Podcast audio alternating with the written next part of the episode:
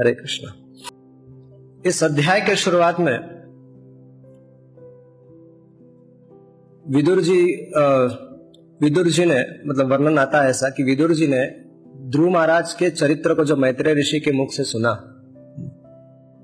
तो उनके हृदय में भक्ति का भक्ति का उद्रेक भक्ति बढ़ गई उनकी। इतनी बढ़ गई और इतने लालाहित हुए मैत्रेय जी से और सुनने के लिए। वास्तव में भक्त भक्त और भगवान का जो चरित्र होता है, वो इतना दिव्य होता है कि कहने वाला कहते जाए और सुनने वाला सुनते जाए। ना कहने वाला थकता है, ना सुनने वाला थकता है। ये भगवान का जो चरित्र है, ये ऐसा दिव्य है।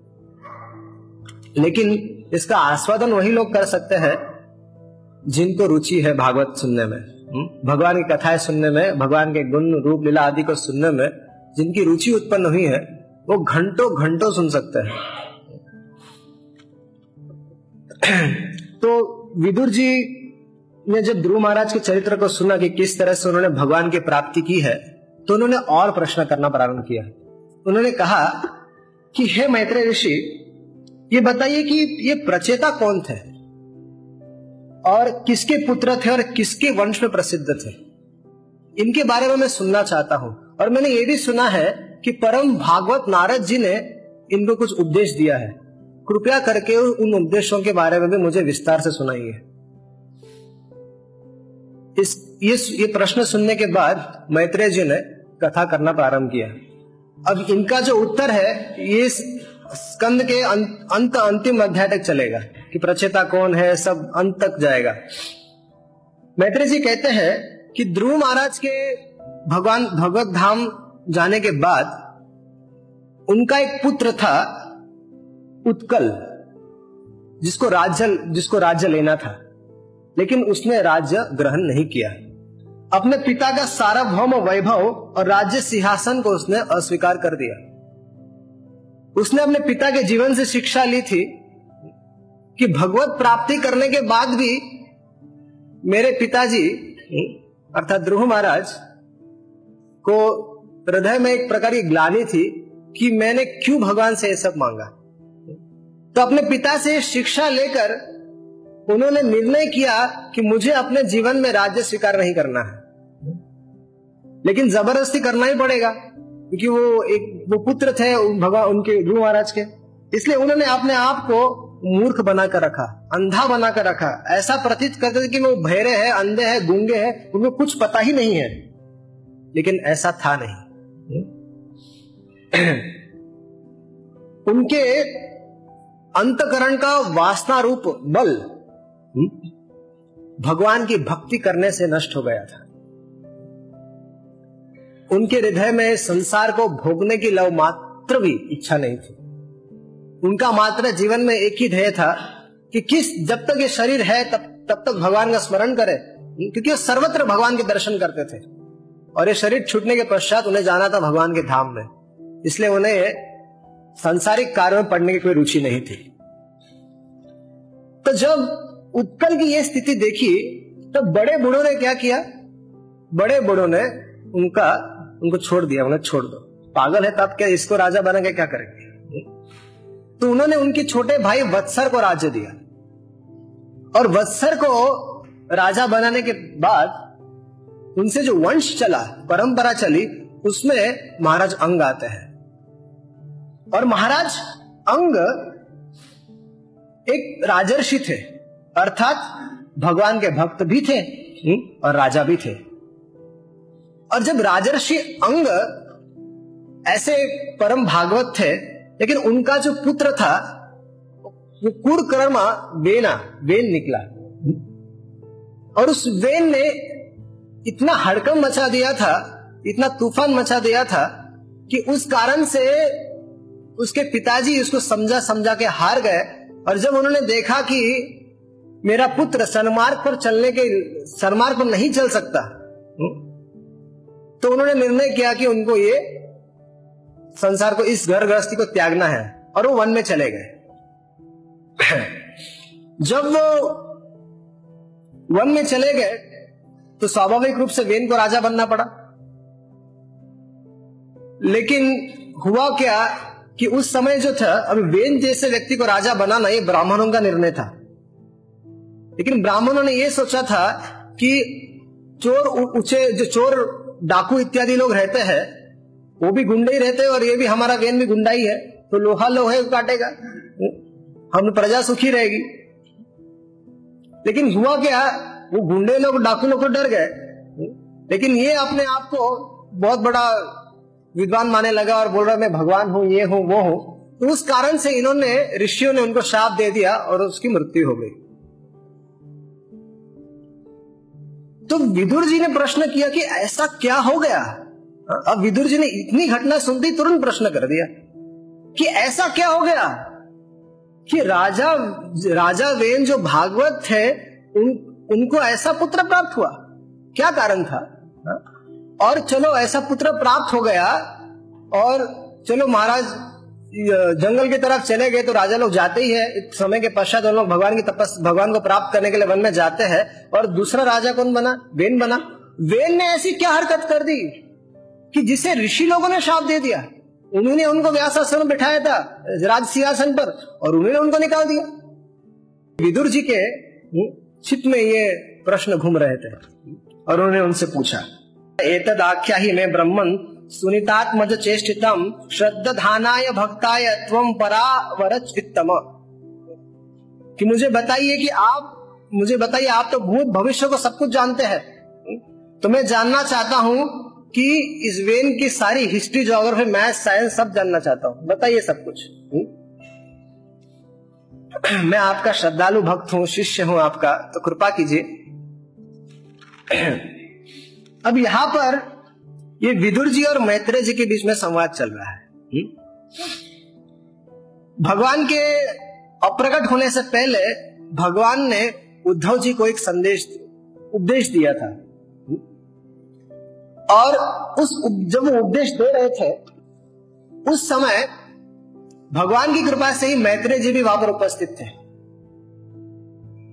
और मैत्रेय ऋषि ने, भगवान ने मैत्र ऋषि को कहा था कि आपको जाके, आगे जाके विदुर जी को ये ये जो मैं बता रहा हूँ, ये सब भगवत भगवत तत्व बता रहा हूँ, ये जाकर आपको विदुर जी को सुनाना पड़ेगा। फिर कालांतर से विदुर जी भ्रमण भ्रमण में थे और उस समय उनकी मुलाकात उद्धव जी से हो गई। और उन्होंने उद्धव जी को ही अपना गुरु गुरु बनाना चाहा, लेकिन उद्धव जी ने कहा कि नहीं, आप मेरे से सीनियर है तो आपको जाना चाहिए मैत्र ऋषि के पास। और भगवान ने भी ऐसा आदेश दिया है कि मैत्र ऋषि आपको भगवत तत्व बताएँगे। तो बड़े उत्साह के साथ विदुर जी हरिद्वार चले गए और वहाँ पर उन्होंने मैत्र ऋषि का आश्रय ग्रहण किया। अभी जरा यहाँ पर विचार करना चाहिए। विचार करना चाहिए कि विदुर जी कौन है? साक्षात यमराज जी है।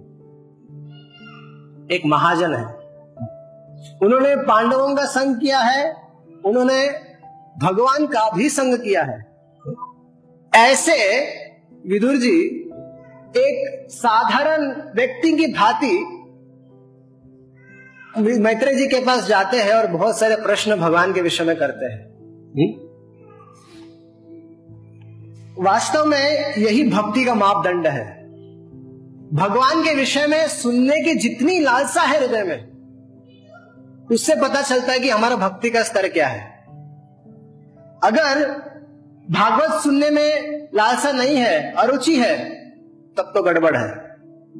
तब डॉक्टर को दिखाना चाहिए। साधुओं के पास चले जाना चाहिए कि क्या प्रॉब्लम है जरा चेक कीजिए। हमारे हृदय में चेक कीजिए, लालसा ही नहीं उत्पन्न होती। श्री चैतन्य महाप्रभु कहते हैं आत्माराम पर्यंत करे ईश्वर भजन, ऐसे अचिंत्य भगवान गुणगान। ये जो आत्माराम मुनि है, वे लोग भी भगवान की कथा सुनने के लिए लालाहित रहते हैं। जैसे कि सुखदेव गोस्वामी। सुखदेव गोस्वामी जब गर्भ से बाहर निकले, माँ की गर्भ से बाहर निकले, तब सीधे वन की तरफ़ जा रहे थे। ब्रह्मानंद में थे, ब्रह्म के आनंद का अनुभव कर रहे थे। और सुखदेव गोस्वामी का कार्य था कि उनको भागवत का प्रचार करना था। वेद व्यास ने भगवान से प्रार्थना की थी कि ऐसा कोई सुख, ऐसा कोई योग्य पुत्र दे दीजिए जिस, जो भागवत का प्रचार कर सके। और ये सुखदेव गोस्वामी तो गर्भ से आते ही सीधा वन की तरफ़ चल पड़े। और वेद व्यास ने क्या किया? वेद व्यास ने अपने शिष्यों को भागवत के दो श्लोकों के साथ वन में भेज दिया। अहो बकीयम स्तन काल कुटम और वरहा वरहापीडम नटवर वपु कर्मय करने कारम इन दो श्लोकों के साथ भेज दिया। और कहा कि ज़ोर ज़ोर से इसको गाना और जैसी वेद व्यास जी के श्लोक को ज़ोर ज़ोर से गाने लगे, सुखदेव गोस्वामी का ब्रह्मानंद, के प्रति, ब्रह्मानंद जो किया, जो आनंद का अनुभव हो रहा था, वो उनको तुच्छ तुच्छ प्रतीक लगने लगा और उन्होंने विचार किया, कौन है ये व्यक्ति? ये पर्सनैलिटी कौन है? हस्ती कौन है ये? जो उनको मारने आई थी, उसको माँ की गति दे दी और उनका वर्णन सुनकर सुखदेव गोस्वामी लौट पड़े। और अपने पिताजी के पास गए, बोले कि पिताजी, ये कौन है ये व्यक्ति? जरा बताए बोला, बैठो। अठारह हज़ार श्लोक है पूरे पूरे बैठ के सुनो अच्छे से। तब उन्होंने भागवत का वर्णन किया। भागवत उनको समझाया। यहाँ विदुर जी प्रश्न कर रहे हैं। मैत्रेय ऋषि से। भगवान और उनके भक्तों के चरित्र के विषय में यहाँ पर प्रश्न किया जा रहा है। विदुर जी को पूर्ण विश्वास है। विदुर जी कन्विंस्ड है किस बात से? कि यदि सिद्धि प्राप्त करनी है, सिद्धि अर्थात क्या? सिद्धि अर्थात भगवान के धाम में जाना है, भगवान का परिकर यदि बनना है तो भगवान के गुणों को सुनना पड़ेगा। बारंबार बारंबार सुनना पड़ेगा। और इस, इसलिए वो कन्विंस और इसलिए वो मैत्रेय ऋषि के चरणों में गिरकर उनसे प्रश्न कर रहे हैं। श्रीमद भागवत में कई सारे उदाहरण आते हैं, जिससे ये सिद्ध हो जाता है कि बहुत सारे भक्तों को भगवान श्री कृष्ण की प्राप्ति हुई केवल केवल भागवत को सुनने मात्र से, भगवान के गुणों को सुनने मात्र से। और सबसे प्रथम लिस्ट में है महाराज परीक्षित। महाराज परीक्षित एक चक्रवर्ती सम्राट थे, समस्त भूमंडल के एकमात्र राजा। उनको भूख प्यास लगी थी और वन वन की तरफ़ चल, चले गए। तो किसी कारणवश या देव की इच्छावश उन्होंने एक ऋषि के गले में सांप डाल दिया और उस उस घटना को उस ऋषि के पुत्र ने देख लिया और उन्होंने उन्होंने महाराज परीक्षित को शाप दे दिया कि आपकी सात दिन के अंदर मृत्यु हो जाएगी। महाराज परीक्षित को जब यह संदेश मिला, महाराज परीक्षित भली भांति योग्य थे कि वो शाप को निरस्त कर सकते थे। कोई ना कोई उपाय तो कर ही लेते। अरे जिनके जन्म के समय भगवान ने साक्षात उनकी माँ के गर्भ में जाकर उनकी रक्षा की थी, जिन्होंने कली का दमन किया था, आज उनकी मृत्यु होने वाली तो वो क्या रोक नहीं सकते थे। लेकिन उन्होंने इस इसको इस शाप को वरदान के स्वरूप समझ कर उन्होंने कहा कि यही योग्य समय है कि मुझे अप, अपना सब कुछ छोड़ छाड़ कर साधुओं का संग करना चाहिए साधुओं का आश्रम में जाना चाहिए। तो महाराज परीक्षित ने अपना सब कुछ छोड़कर गंगा की तट की तरफ़ चलने लगे। और वहाँ पर जैसे ही सारे ब्रह्मांड में यह समाचार गया कि महाराज परीक्षित के अंतिम सात दिन बचे हैं तो सब लोगों में उत्सुकता आन पड़ी। सब लोग विचार करने लगी अरे जिसके जन्म के समय भगवान ने रक्षा की थी अभी उसकी मृत्यु आने वाली तो भगवान क्या करने वाले हैं? जरा देखने चले। चलो चलते हैं। तो सारे ब्रह्मांड से सारे ऋषि वहाँ पर लैंड होने लगे। हम्म, उतरने लगे सारे सारे उतरने लगे वहाँ पर। और महाराज परीक्षित हरेक का स्वागत कर रहे थे कि आइए आइए आइए आइए। धन्यवाद आप आए। तो महाराज परीक्षित ने उनको दो प्रश्न पूछे। एक पूछा कि ऐसा कौन सा कार्य है जो सदैव करना चाहिए? और दूसरा, जिसकी सात दिन में मृत्यु होने वाली है, उसे क्या करना चाहिए? तो सारे लोग जो बड़े बड़े ऋषि थे बड़े बड़े विद्वान थे, अपनी बुद्धि लगाने लगे। इष्टा गोष्ठी चालू। सब विचार, सब एक दूसरे से बोल रहे थे, ये करना चाहिए, वो करना चाहिए, ये करना चाहिए, वो करना चाहिए। और वहाँ पर जब ये चर्चा चल रही थी वहाँ पर व्यास नंदन सुखदेव गोस्वामी वहाँ पर अचानक आ गए। और जैसे ही वहाँ पर सुखदेव गोस्वामी आ गए, ये सारे ऋषि लोग जो हज़ारों हज़ारों जिन वर्ष की जिनकी आयु थी, वे उनके सम्मान में खड़े हो गए। एक सोलह वर्षीय सुखदेव गोस्वामी को देखकर खड़े हो गए। सब जान रहे थे कि ये भगवान के परिकर है, माँ भागवत है। और उन साधुओं ने महाराज परीक्षित को कहा, महाराज परीक्षित वो रहा आपका उत्तर। भगवान श्री कृष्ण ने आपका उत्तर भेज दिया है। जाइए सुखदेव गोस्वामी का आश्रय ग्रहण कीजिए। तो महाराज परीक्षित उनसे वही प्रश्न करते हैं कि हे गुरुदेव, हे सुखदेव गोस्वामी, क्या करना चाहिए? उन्होंने कहा, बेटा, भागवत सुनना चाहिए। भागवत सुनो। बैठ। सात दिन और सात भूख तो नहीं लगी ना? खाने पीने का कोई टेंशन नहीं है ना? बोले, नहीं। कुछ खाना पीना नहीं, सब खा लिया हमने हम्म? अभी कुछ खाना नहीं है? हम्म? तो बैठ कर सात दिन तक भागवत सुने और भागवत का पूरा श्रवण करने के बाद उनको शाप मिला था कि उन, उनकी तक्षक नाम के एक सर्प से उनका उनकी मृत्यु होगी उनको ऐसा शाप मिला था अब वो पूरा भागवत सुन लिया और उसके बाद महाराज परीक्षित अपने गुरु महाराज के पास जाते हैं और कहते हैं कि हे सुखदेव गोस्वामी अनुजाने ही माम ब्रह्मन वाचम यशा में अदोक सजे मुक्त कामाशयम चेता प्रवेश विसृजामे असुन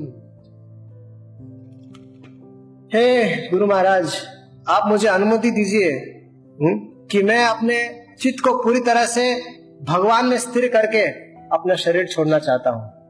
अरे आपकी मृत्यु तो तक्षक नाम के सर्प से होने वाली है। हम्म? आप कैसे शरीर छोड़ रहे हैं अरे, ये भागवत की महिमा है?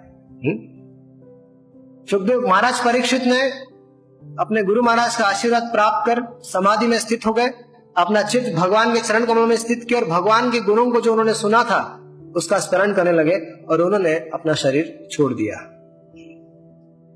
तक्षक ने मात्र एक मृत शरीर को जिस तरह से अग्नि जलाई जाती है, मात्र वो काम कर दिया महाराज परीक्षित भगवान के धाम को पहले ही प्राप्त हो चुके थे।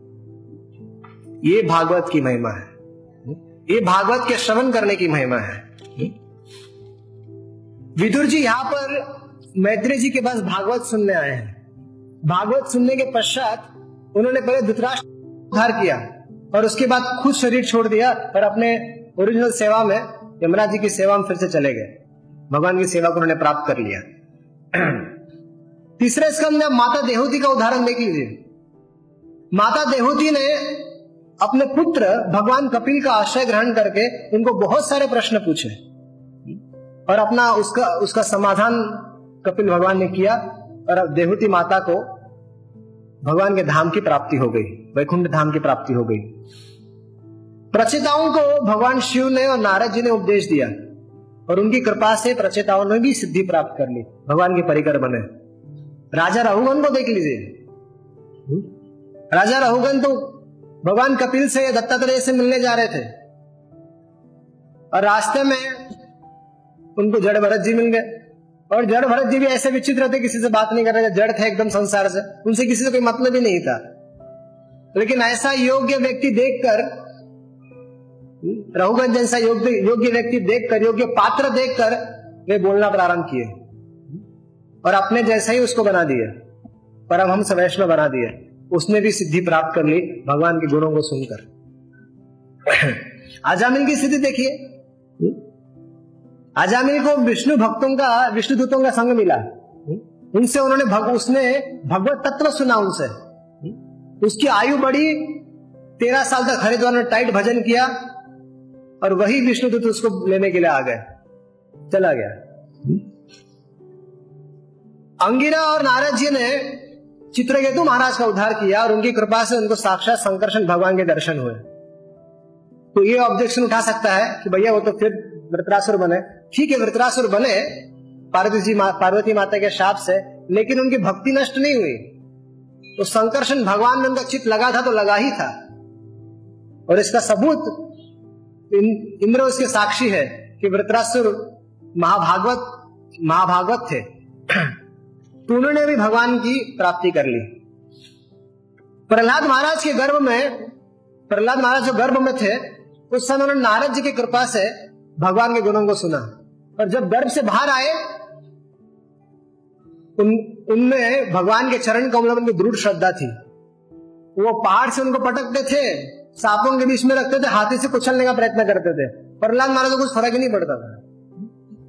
वो भगवान की लीलाओं के स्मरण में इस तरह मस्त थे कि संसार संसार बंधन उनका समाप्त हो चुका था।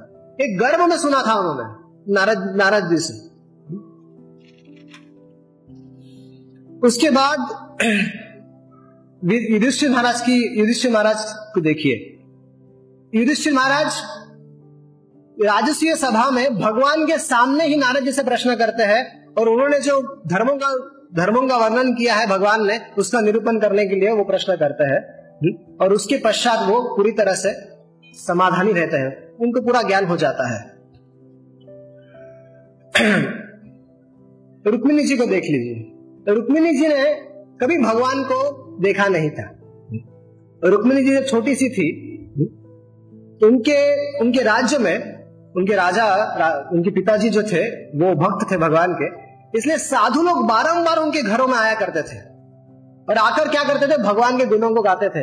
अरे आज कृष्ण ने पूतना का वध कर दिया आज उसने ऐसा कर दिया हम्म, आज गिरिराज गोवर्धन उठा लिया आ, हाँ, आज ब्रह्मा जी की वाट लगा दी और ये कर दिया वो कर दिया हम्म, तो सारी वृत्तांत लाइव टेलीकास्ट साधु लोग आगे कर देते थे। वास्तव में प्रथम भागवत तो प्रथम भागवत तो यही लोग वर्णन किया है हम्म। तो रुक्मिणी जी ने सुनकर भगवान के गुणों को सुनकर रुक्मिणी जी ने निर्णय कर लिया कि अगर मेरे पति कोई होगा ये श्री कृष्ण ही होंगे अन्यथा कोई नहीं। तो रुक्मिणी जी ने भगवान को पत्र लिखा कि हे श्याम सुंदर हे हृदयेश्वर कृपया करके मेरे मुझे किडनैप कर लीजिए। और सारा विधि बता दिया। और एक ब्राह्मण को भेज दिया। तो ब्राह्मण को संदेश मिला ब्राह्मण को लेकर भगवान पहुँच गए एक रात में और वहाँ पर रुक्मिणी को किडनैप कर लिया। तो उसी तरह से यदि हम लोग भी भगवान के गुणों को सुनेंगे बारंबार बारंबार सुनेंगे तो भगवान भी आकर हमें संसार रूपी चक्र से चक्र के बीच में से भगवान हमें किडनैप कर, कर सकते हैं। लेकिन हमारे ऊपर है हम पत्र लिखते हैं कि नहीं लिखते हैं? हम इच्छा हमें इच्छा चाहिए हमारे रह रहे कि भगवान भगवान हमें अपना ले अपना परिकर बना ले। देखिए भागवत सुनने से बारंबार बारंबार भागवत सुनने से तीन चीज़ें होती है। वैसे तो बहुत सारी चीज़ें होती है, लेकिन तीन चीज़ें मुख्य रूप से होती है। एक तो भक्ति, भक्त और भगवान के बारे में जो संदेह होता है, वो संदेह मिट जाता है। हम्म? पूरा क्लियर नॉलेज हो जाता है कि भक्ति क्या है। भक्तों की महिमा के बारे में पता चलता है और भगवान के विषय में पूरा पूरा ज्ञान होता है। कर्म बंधन समाप्त हो जाता है। भागवत का आश्रय ग्रहण करने से, भागवत को श्रवण करने से संसार बंधन समाप्त? दोबारा संसार में नहीं आना पड़ेगा। और तीसरा, भगवान श्री कृष्ण में प्रेम की प्राप्ति होती है। युधिष्ठिर महाराज, अभी में युधिष्ठिर महाराज के जीवन की एक और घटना है। युधिष्ठिर महाराज को शोक हो गया था। युद्ध के बाद, युद्ध के पहले अर्जुन अर्जुन नाटक कर रहे थे कि मैं, मेरे को फाइट नहीं करना है, ये युद्ध नहीं करना है, आपको करना तो किसी और से करा लो, मेरे को नहीं करना है। तो युद्ध के बाद युधिष्ठिर महाराज इस मूड में आ गए तो हमको युद्ध नहीं करना है, अब युद्ध हो गया, अभी हमको राज नहीं करना है। मेरे कारण इन सारे चौसठ करोड़ लोग मर गए। तो महाराज युधिष्ठिर ऐसे मूड बनाकर बैठ गए। तो वेद व्याजी समझा रहे, धौम्य ऋषि समझा रहे, भगवान समझा रहे हैं। और युधिष्ठिर महाराज से कुछ पल्ले नहीं पड़ रहा है। कुछ समझ नहीं रहे तो संदेह हो रहा था डाउट आ रहा था उनके हृदय में कि क्या किया जाए। मुझे, मैं जो करने वाला, राज्य स्वीकार करना मेरे लिए उचित है कि नहीं है? संदेह है। तो हमारे भक्ति में भी इस तरह से हमें बहुत सारे डाउट होता है। तो किसी ने कहा, भगवान ने कहा, ठीक है, आप, आपको मुझ पर विश्वास नहीं है। मैं आपका भाई हूँ आप पर मुझ पर विश्वास नहीं है। वेदे व्यास जी पर विश्वास नहीं, इतने सारे शास्त्र लिखकर बैठे लेकिन आपको उन पर भी विश्वास नहीं है। ठीक है, आपको धूम ऋषि पर विश्वास नहीं है। आपको विश्व पितामह पर विश्वास है ना? हाँ हाँ विश्व पितामह पर विश्वास है। हम्म? वो धर्म के अच्छे उनको धर्म का पूरा पूरा ज्ञान है। चार सौ साल की आयु है हम्म? तो पूरे बहुत एक्सपीरियंस्ड है। किस समय क्या करना चाहिए वो जानते हैं। अगर वो कह देंगे, राज्य स्वीकार करना ठीक है तो मैं कर लूँगा। हम्म? तो इस तरह से हमें ये शिक्षा ग्रहण हमें शिक्षा मिलती है। यदि हमारे हृदय में भी यदि कोई संदेह आता है भक्ति के विषय में कोई संदेह आता है तो हमें शीघ्र शीघ्र साधुओं का आश्रय ग्रहण करना चाहिए। जिस तरह से महाराज युधिष्ठिर ने विश्व पितामा का किया। और विश्व पितामा ने उनको समझाया कि ये जो साक्षात ये जो लड़का खड़ा है देवकी नंदन कौन है जानते हैं? ब्रह्मा शिव इन, इनकी इनके दर्शन के लावाहित रहते हैं। सारे योगी लोग हज़ारों हज़ारों साल तक तपस्या करते हैं, इनके चरण कमलों के दर्शन तक नहीं हो पाते। और तुम्हारा सौभाग्य देखो, तुम्हारे घर में रहकर झूठे पत्थर उठाते हैं ब्राह्मणों के। हुँ? ये आए हुए साधुओं के चरणों को चरणों को साफ़ करते हैं उनका चरण अभिषेक करते हैं। तो आपकी ये आप आप पर विशेष कृपा इनको जानी है। ये ईश्वर परम कृष्ण सच्चिदानंद ब्रह्मा जी, इनके बारे में ही कहते हैं ये बात। तब युधिष्ठिर महाराज को विश्व पितामह की बात सुनकर कुछ ज्ञान हुआ। तो वास्तव में अगर भगवत प्राप्ति करनी है तो एक ही उपाय है। मतलब नित्यम भागवत सेवया।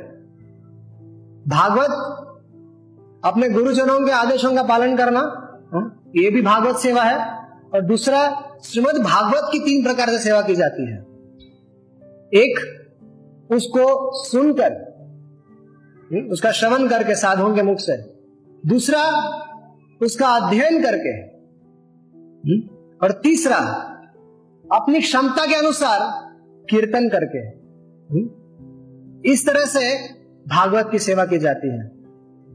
नष्ट प्रायेशु भद्रेशु नित्यम भागवत सेवया भगवती उत्तम श्लोके भक्तिर भवती नैष्टिकी तो श्रीमद भागवत का आश्रय ग्रहण करने से, जिस तरह से इतने सारे महामुनियों ने, भक्तों ने भगवान को प्राप्त कर लिया तो ये वास्तव में श्रीमद भागवत में ये सारी बातें क्यों रखी गई है? हम लोगों के लिए। ताकि हम भी इन महान भक्तों का जीवन जीवन का अनुसरण कर सके, उन्हें फॉलो कर सके, और हम भी वैसे ही भागवत का श्रवण कर सके, अध्ययन कर सके, कीर्तन कर सके।